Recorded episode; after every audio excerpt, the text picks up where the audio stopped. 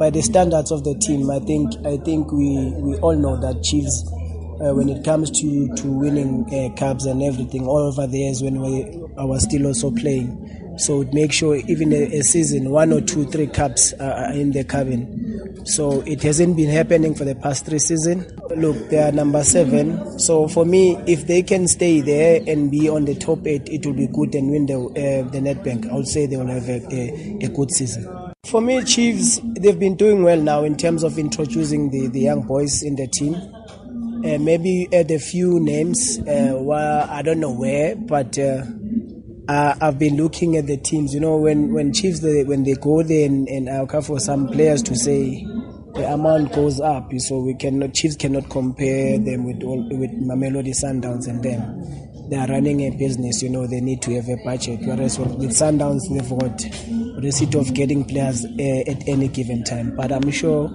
the chairman and the technical team they know what they need to do for next season. Chiefs are going for, for the final Nedbank. If they win it, one would say it's not a bad season for them.